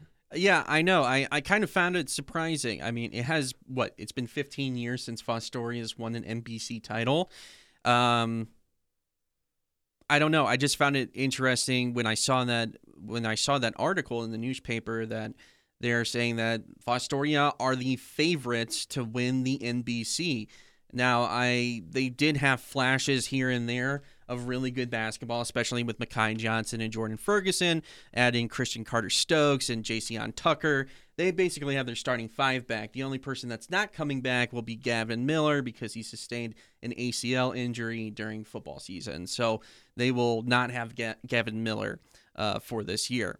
Um, I don't know. I, I they did make it to the what the district finals last year, or was it the, the district semis? I think it might have been sectional finals. Sectional finals. I think that's yeah. where they lost to St. Mary's. Yeah. yeah. So I mean, they were able to win their first game, and then they got to the sectional finals. And, I, and ran into a player who's now at Ohio State. Yeah, I mean he's yeah. Um, I I don't know. I, I just found it odd to see that in the newspaper. Now, don't go, get me wrong. There were definitely games last year that there were spurts of just pure genius. Yeah. When it came to this Redmen squad, but then there were just spurts of just not great basketball. And to see them be considered the top choice in the NBC, I'll have to see it to believe it. Um, because we haven't seen them play their first game yet, and we just don't know. Um, especially with their how their non-conference schedules set up and just how the other schools in the NBC are going to be because they still got to play Otsego. They still got to play some really good basketball teams mm-hmm. in the area, especially Eastwood. I mean, you got to play Eastwood. Yeah. And Eastwood's always had great basketball teams. Um, so yeah, I don't know. I wouldn't put all my eggs in the basket right now. Uh, I just found that very. It kind of perked my ears up a little bit. I was just a little bit surprised when I saw that headline. I think it's very possible they do win the league, but I I would just hesitate saying they're the favorites heading into the year. Is all. Yeah, that's why like favorite. That that was probably the key word that really pointed kind of made me think, um, are we let's let's not predict predict the future just just yet. We still got 20 plus games right. to go through yeah. to see who's going to be on top. Um, but yeah, I mean, clearly there are playmakers on this Fostoria squad. But to come off of a season where you're 13 11, you're 6 and 8 in the NBC, it, that doesn't give you a lot to kind of feed off of going into this season. So either something miraculous happened in the offseason with prep, um, I don't know, especially with Makai Johnson and Jordan Ferguson playing football. They've been kind of just f- solely focused on playing football fortunately, you know, they had the month of November to probably get back into basketball mode. But yeah, I don't know. I don't know. It's a toss up for me with Fostoria. Now let's shift over to the BVC. Liberty Benton able to uh, beat out Pandora Gilboa for the league crown last year. Arlington right there behind them as they made it to the district semis. Elmwood struggled a little bit last season with the the graduation. They had kind of the kind of almost a precursor to what we saw on the yep. on the football field yeah. last year. Um, but Van Buren also a very much improved team. Uh, Macomb, Arcadia, Vanlue, Riverdale, all, all kind of in a little bit of a rebuilding stage, but you never you never really know exactly what you're going to get uh, out of those teams.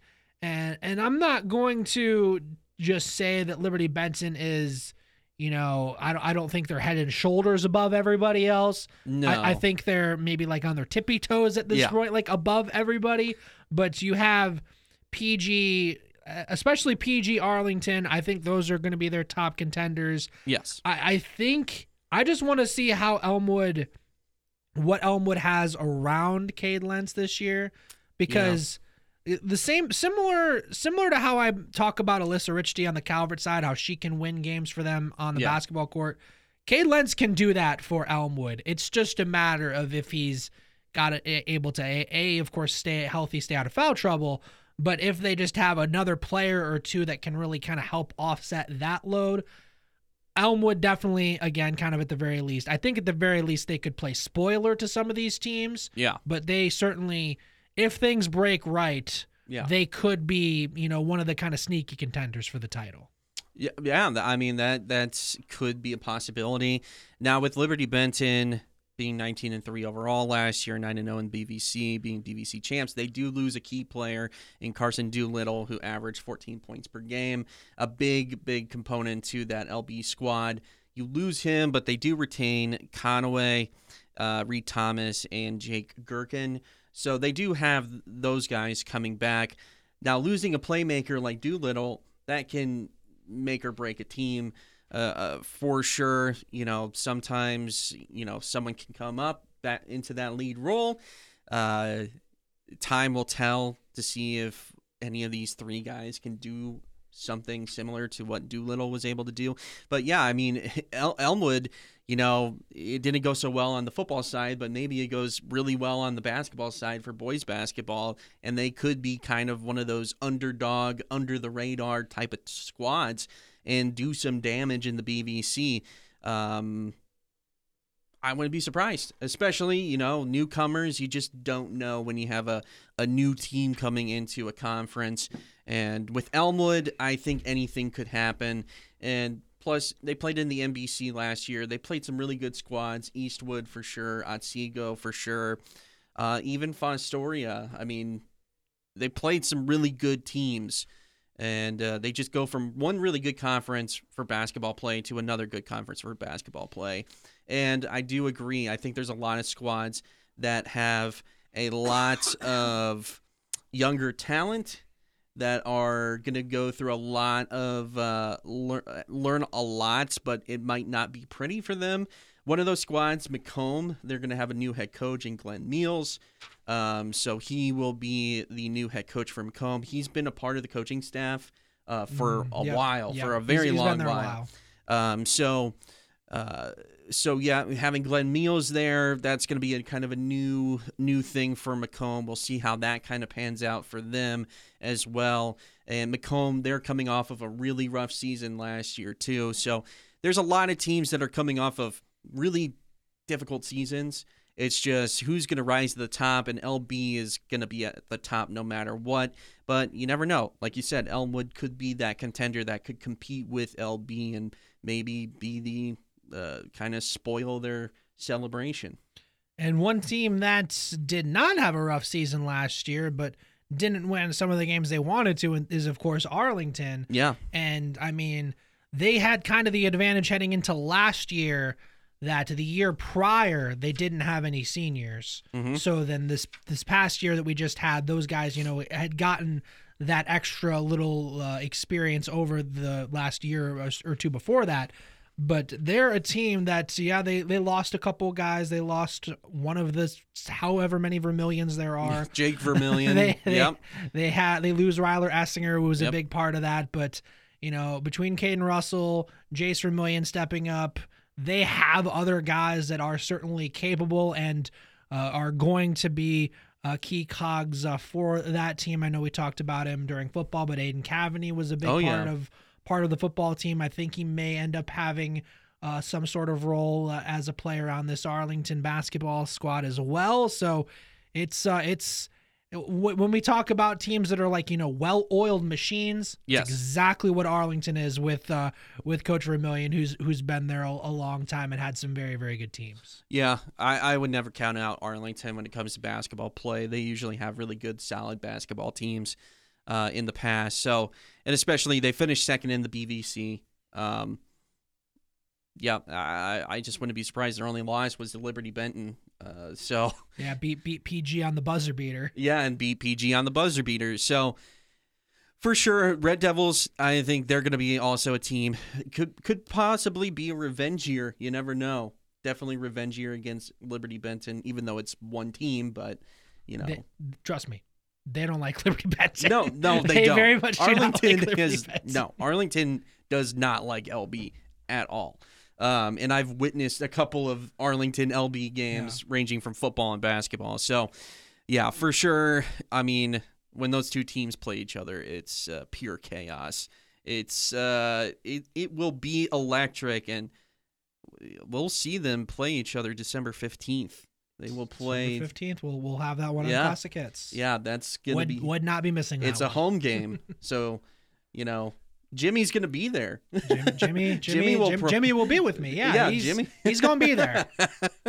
so yeah, that's uh, that's gonna be a great game uh, for for Arlington and Liberty Benton, especially having it this early on. Mm-hmm. It's always great to have those big time games early on, because like I said, those are the games that kind of can identify a team, really make them flourish, uh, or it could hurt them in a big way, and then they have to really rethink a lot of things and maybe change up their game plan. So yeah, that's gonna be a great game.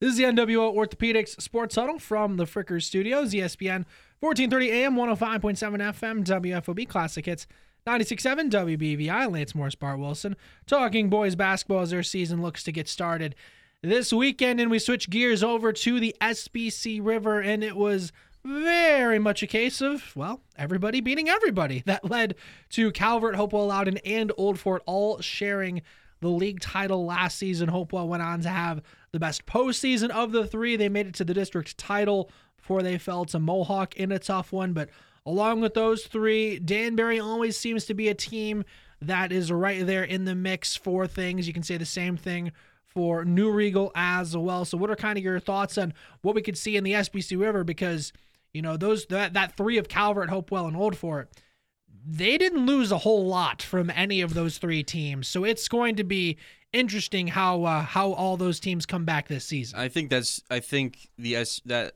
I think for the SBC it's going to be the wild wild west. I think that's what it's going to be. It's going to be who can draw fast which enough. which is which is a nice change of pace. Yes. Just because there was there was those few years where it was Calvert and everybody else. And Yeah. those though there were some old fort teams that were very good. There were some Hopewell teams that were very good, but that was just kind of the level Calvert was at for those couple years. And so it's it's it's nice to have it be where it very well could be similar to last year where they all beat up on each other Yeah. and wind up with a share of the title once again. But I mean, just all, all of those teams bring back a lot of key pieces on the Calvert side. They bring back Caden Otterbacher Yeah. going into his senior year. Gavin Wagner's back Yeah. as well. He was a key part of their season. Got Carter Wolf, Kevin Ardner as some key role guys to go with Harry Schultz as well. Of course, we've talked about him Yeah. in all the different uh, Calvert sports.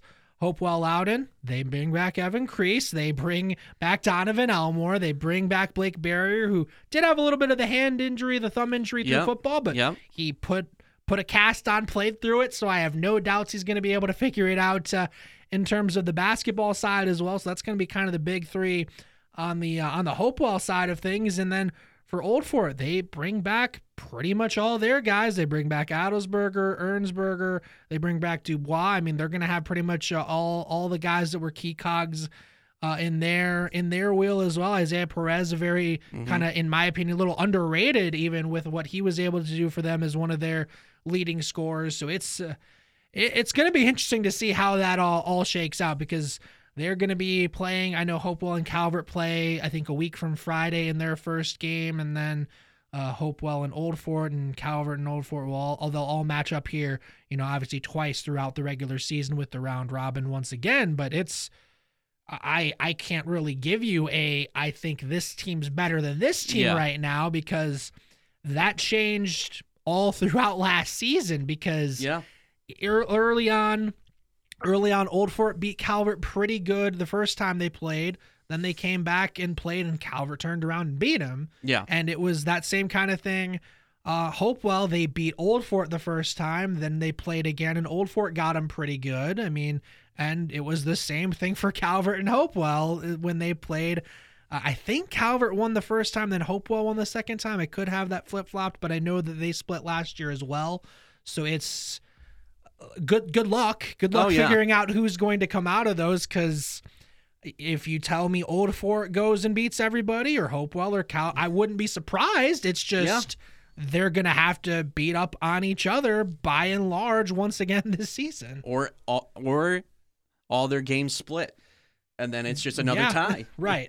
Which I wouldn't be surprised if that was the case. Uh, it, it's always great to see uh, players that were such key parts the teams come back, and especially when you have three teams that were working so well together, um, and then you get them to play each other, you get those split games. Um, it's always great to see that happen, and yeah, I, I, I, if I, if I was a betting man, I wouldn't even want to bet on this because I, I know I would probably lose all my money and uh, live on the street. So, yeah, don't. Uh, I would not put all my eggs in a basket for whatever SBC team you think is going to win that conference. Um, I would, I would just uh, kind of sit back, relax, and then just enjoy the show. I think uh, I think it's gonna be similar to how it was last postseason. I think it's gonna be very interesting to see how things shake out in the postseason because you're going to have a it'll be at Liberty Benton again for for the districts, Mm-hmm. but you're gonna have you're gonna have Hopewell, you're gonna have Calvert, you're gonna have Old Fort, probably gonna have Arlington Yep. in there as well. I Mohawk is still going to be a team Yeah. that you know could throw you know a cog in the wrench. They won the district last year. Yeah, even they though did. They, do replace you know AJ Hess, the- their all-time leading scorer. Yep. So they do have some uh, some changes on their side, but they won the district last year, so you you can't uh, you can't exactly look past them until we see uh, how they come out and are able to play this season. So I mean, it's it's once again going to be a uh, a very very loaded district uh, come uh, late February, early March time. Yeah, you gotta love it when it's just you know just filled with really good teams, uh, especially you know when it comes to tournament time. So because the fact that Old Fort and Arlington played in a sectional final yeah, last year for how good both of Yeah. those teams were, I mean that was blasphemy. low key blasphemy. Yeah, because then one team had to lose, and Yeah. naturally the game because of how crazy it was ended up going to overtime. Oh, but yeah. it was that was. I was I was kind of just blown away that I'm like this is a sectional final game. I Yeah.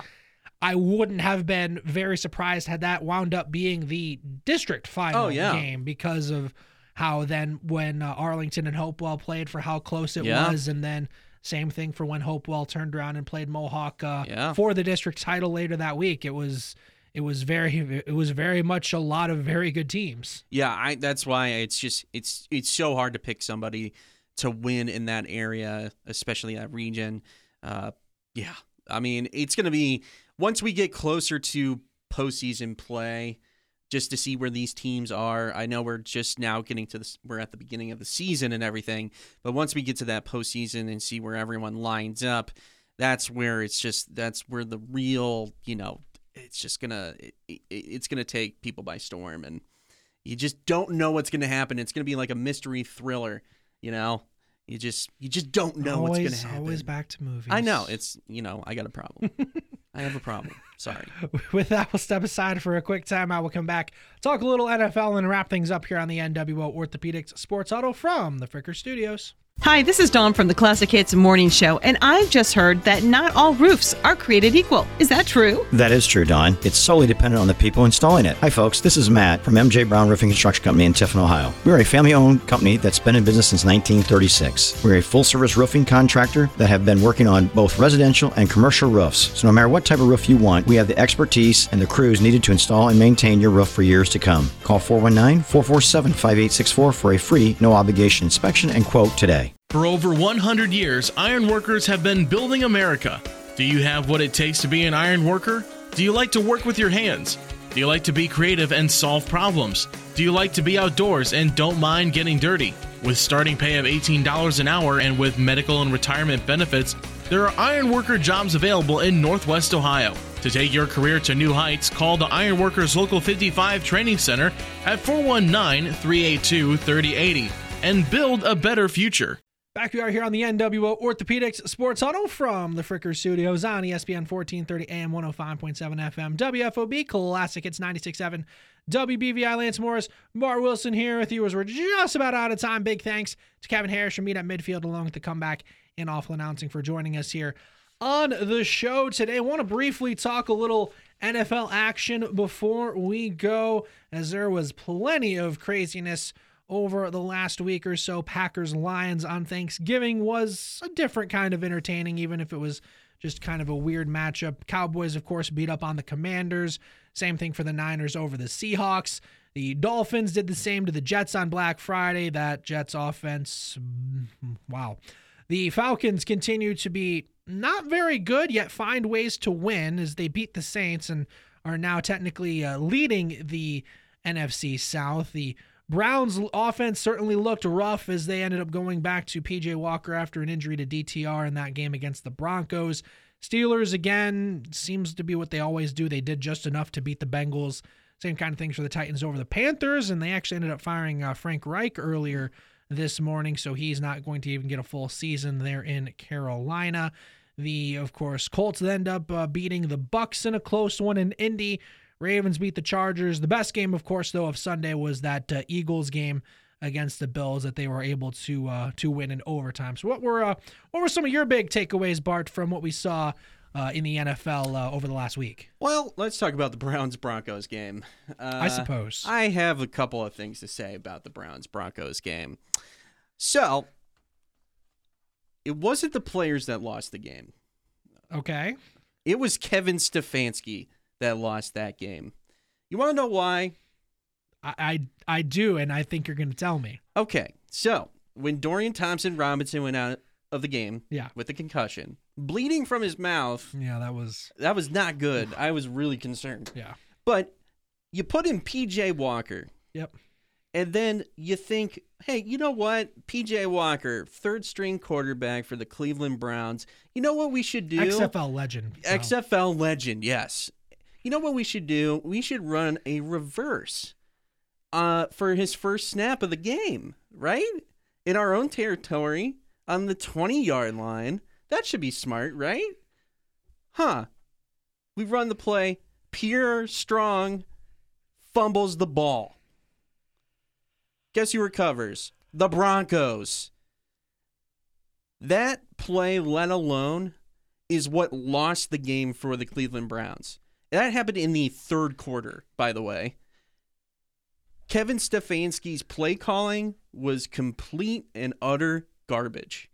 I mean, I can, he Tell us how you really feel. I'm so I'm sorry, but he should not be calling plays for the offense at all. I mean, someone else needs to be making those play calls, especially when you put in a new quarterback like PJ Walker. I get that PJ Walker had started some of the games with Deshaun Watson out, but you can't just throw him into the game and just say, "Hey, let's do a reverse on your first I mean, they did. yeah, I get it, but you just can't do that. And I don't know what Kevin Stefanski was thinking. You're a team that's seven and three. You were on the verge of going on another scoring drive, especially with Dorian Thompson Robinson, and then you kind of beef it with this reverse. And then after that, the game just falls completely flat. You, you guys can't get in a rhythm. I mean, you got guys dropping footballs. Amari Cooper was dropping balls left and right, as well as Elijah Moore. And Njoku couldn't catch anything. Ford couldn't, like, we didn't even utilize the run game, and the Broncos have the worst run defense in the NFL. Why aren't we giving the ball off to Ford? Why aren't we giving the ball off to Kareem Hunt? We're throwing the ball, we're doing reverses. What are we doing? You know, this isn't the, the movie The Little Giants. This is professional football. And I don't think Kevin Stefanski understands that because some of the things that he decided to go with on Sunday were just complete head scratchers. And here's Kevin Stefanski walking into the Fricker Oh, studio. Yeah, I'd be like, all right, hold my earrings. But You don't have earrings. I know, I don't know. Where did that come from? Because if and if women get in a fight, they take their earrings off. But you have to have earrings I for know. that to work. I know. I don't have earrings. But um but yeah, I mean it, it, it I just thought it was ludicrous. I No, Ludacris was no, at the Falcons Ludacris was game. at the Falcons game. The only good thing that came out of that game was Jameis Winston rapping to Derek Carr on the sideline. That was the only good thing that came from that game. Other than that, Desmond Ridder is a complete bust for the Falcons. Um, sorry, Falcons fans, if you are listening. But uh, yeah, for the Browns game, for the Broncos game, I don't know what they were thinking. They were competing with the Broncos till the very end. Now, the one thing that that kind of that the Broncos did good was to stop Myles Garrett. Uh, he didn't get into the backfield as much as he wanted to. Also, a thing that did hurt the Browns was Greg Newsome was by himself, basically, in the backfield. He didn't have Denzel Ward out there. Anthony Walker was also on the sideline, uh, injured too. So there were some key players on defense that weren't on the field uh, to help out the Browns. Uh, now, with Dorian Thompson Robinson, he has been diagnosed with a concussion, so he more than likely will not be playing this coming Sunday. So, guess who is probably going to play? And it's not the person that you're thinking. It's not. Oh, is it going to be Flacco? I think it's going to be Joe Flacco. It's going to be Flacco, which, by the way, is Kevin Stefanski's doppelganger. That's They look exactly the same. But yeah, I think Joe Flacco. maybe s- maybe Flacco was the one who called the reverse. Maybe, maybe he might have been. I mean, he was at the game. He was there because they signed him, you know, the day prior to the practice squad. But yeah, I wouldn't be surprised if Joe Flacco was going to be the starter instead of PJ Walker. Joe Flacco being a Super Bowl quarterback, he he has the experience. He could go back in. Oh, now he Oh, did Joe- say we're, we're at that level where we're relying on Joe Flacco. I guess so. I guess I guess so. But this is 2023. I know this. We're still talking about Joe Flacco. I know it's crazy. Uh, Joe Flacco's career ended when he won the Super Bowl, uh, literally. Um, no, his career got started because then he got paid after winning. well, the he Super did. Bowl. He did. Yes, he did. And then he kind of just kind of fell flat. But uh, yeah, with I think Joe Flacco is going to be starting on that Sunday. Um, and then yeah, DTR will probably be back in the next couple of weeks. But when you take a look at the games, they're going to be at Los Angeles for the Rams. Then they're home against the Jaguars, home against the Bears, at the Texans, home against the Jets, and then they finish off at the Bengals. Those are winnable games, I would say, except for the Jaguars and the Texans. Los Angeles Rams could be a definite win. Bears for sure would be a win. Jets, come on. Seriously, you got a guy Boyle throwing the ball for a hail mary at halftime. Jevon Holland picks it off and goes for a 99 yard touchdown before halftime on an interception. Come on, yeah, That's what they wanted, right? Oh yeah, totally. You know, um, so the Browns do have some really good chances. They could still be a wild card team. Um, it's just they're in control of their own destiny right now. Um, but yeah, with how they played against the Broncos and the play calling, it, it's atrocious. It's atrocious, and it should make people sick to their stomach.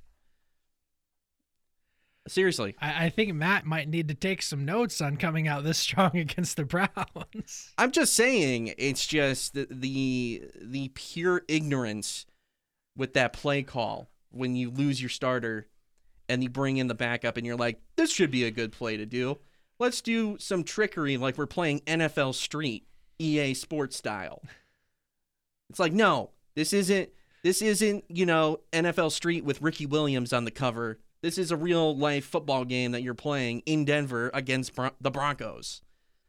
You know, you gotta you gotta think straight, man.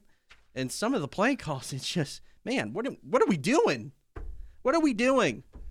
We're not playing football. Do, do you feel better? No. I don't. I don't feel better. It's just So usually when Matt goes on those long rants, he then feels better at the end. no. I don't. You don't. No. I do not feel better about the situation. It's just out of all the games, yes, the Eagles Bills game was crazy game. You know, what are, were some of the other ones? You know, the Lions laying the goose egg on Thanksgiving. Um, you know, those games, yeah, but the game that really stood out to me was Browns and Broncos. I mean, and the Broncos are now on a five-game win streak. Yeah. Who, who saw that coming? No one saw that coming. No one. No one saw that coming, especially with Russell Wilson's whole "let's ride" Broncos situation. country, let's ride. Broncos country, let's ride. Because I was like, yeah, Broncos country, let's ride my career into the ground. Because that's what I thought was happening with Russell Wilson. But now, for some reason, he's getting completely rejuvenated and he's playing phenomenal football. It's just the Brown- the Browns could have competed. It's just Kev- Kevin Stefanski was the one that held them back. And this coming week have a handful of interesting games, even though it's kind of a down slate this week a little bit in the NFL. You got Thursday we have Seahawks versus Cowboys. Could be an interesting game. Got Yep. Saints Lions. Because you know, if an NFC South team's involved, that probably means it'll be a close game. Yep. You got uh, Broncos Texans. That now looks a whole lot more interesting than that would have about That's a, a month, way better game a month or so ago. yeah. And then uh, Browns Rams, Niners Eagles, obviously one of the premier ones. Oh yeah. Then uh, Chiefs Packers, and then Bengals play the Jags on uh, on Monday Night Football. Good luck to the Bengals. Good luck to the Bengals. I mean, Niners Eagles definitely the the biggest uh, marquee of those uh, of those games. But I am very interested to see what uh, how how Broncos Texans goes. Yeah, I mean C.J. Stroud is playing amazing football right now, uh, having one of the best rookie years a rookie could have, especially playing under center. The record might not say that this Texans team is the best, but they, they have a very bright future, especially with C.J. Stroud connecting to Tank Dell. Uh, that's going to be a great connection uh, for him. Uh, yeah, it's it's on the up and up for the Houston Texans, and they have been suffering for a very long time. I think the last time the Texans were good was when Deshaun Watson was just a rookie, um, and that's when they went to the playoffs. Yeah. Uh, so it's been a while since the Texans have actually had any good uh, juju come their way. And uh, so, yeah, that's great. And especially with the Broncos being the way that they are right now, yeah, I, you take a look at that Sunday slate, I would say the Broncos and the Texans might be the more um, uh, exciting matchup to watch. Even though you got Eagles and 49ers, I kind of expect that to already be a good game. Um, but you never know. I mean, it could be a complete blowout. I mean, the Eagles, yeah, they're playing great football, but they're not playing to the best of their ability right now. Um, and I wouldn't be surprised if the 49ers could get uh, could uh, give the Eagles their second loss of the season, especially just based on how Brock Purdy does such a good job facilitating the football across the across the field, um, having targets like George Kittle, um, so and Deebo Samuel and all those guys. So I, I wouldn't be surprised if the 49ers definitely upset the Eagles this coming Sunday. That was about do it for us here tonight. Again, big thanks to Kevin Harrish from Meet at Midfield, along with the comeback and awful announcing. And join us on Friday for our coverage of high school basketball. On Classic Hits, we'll have our coverage of high school boys basketball, SBC River non-conference matchup. Calvert taking on Ottawa Glandorf. Matt Brown and I have that one Friday on Classic Hits 96.7. On WFOB, we'll have coverage of the Fall Fostoria girls basketball team as they will be at home playing host to new conference rival Oak Harbor. Bart Wilson, Tom Grind will have that one Friday on WFOB. And again, Bart, thank you again for uh, for joining me tonight. was uh, was a good one. Yeah, yeah, I had a great time. Thank you for having me on. This is Lance Morris now signing off for this edition of the NWO Orthopedics Sports Huddle here from the Fricker Studios. Thanks for listening. Catch you guys in the next one.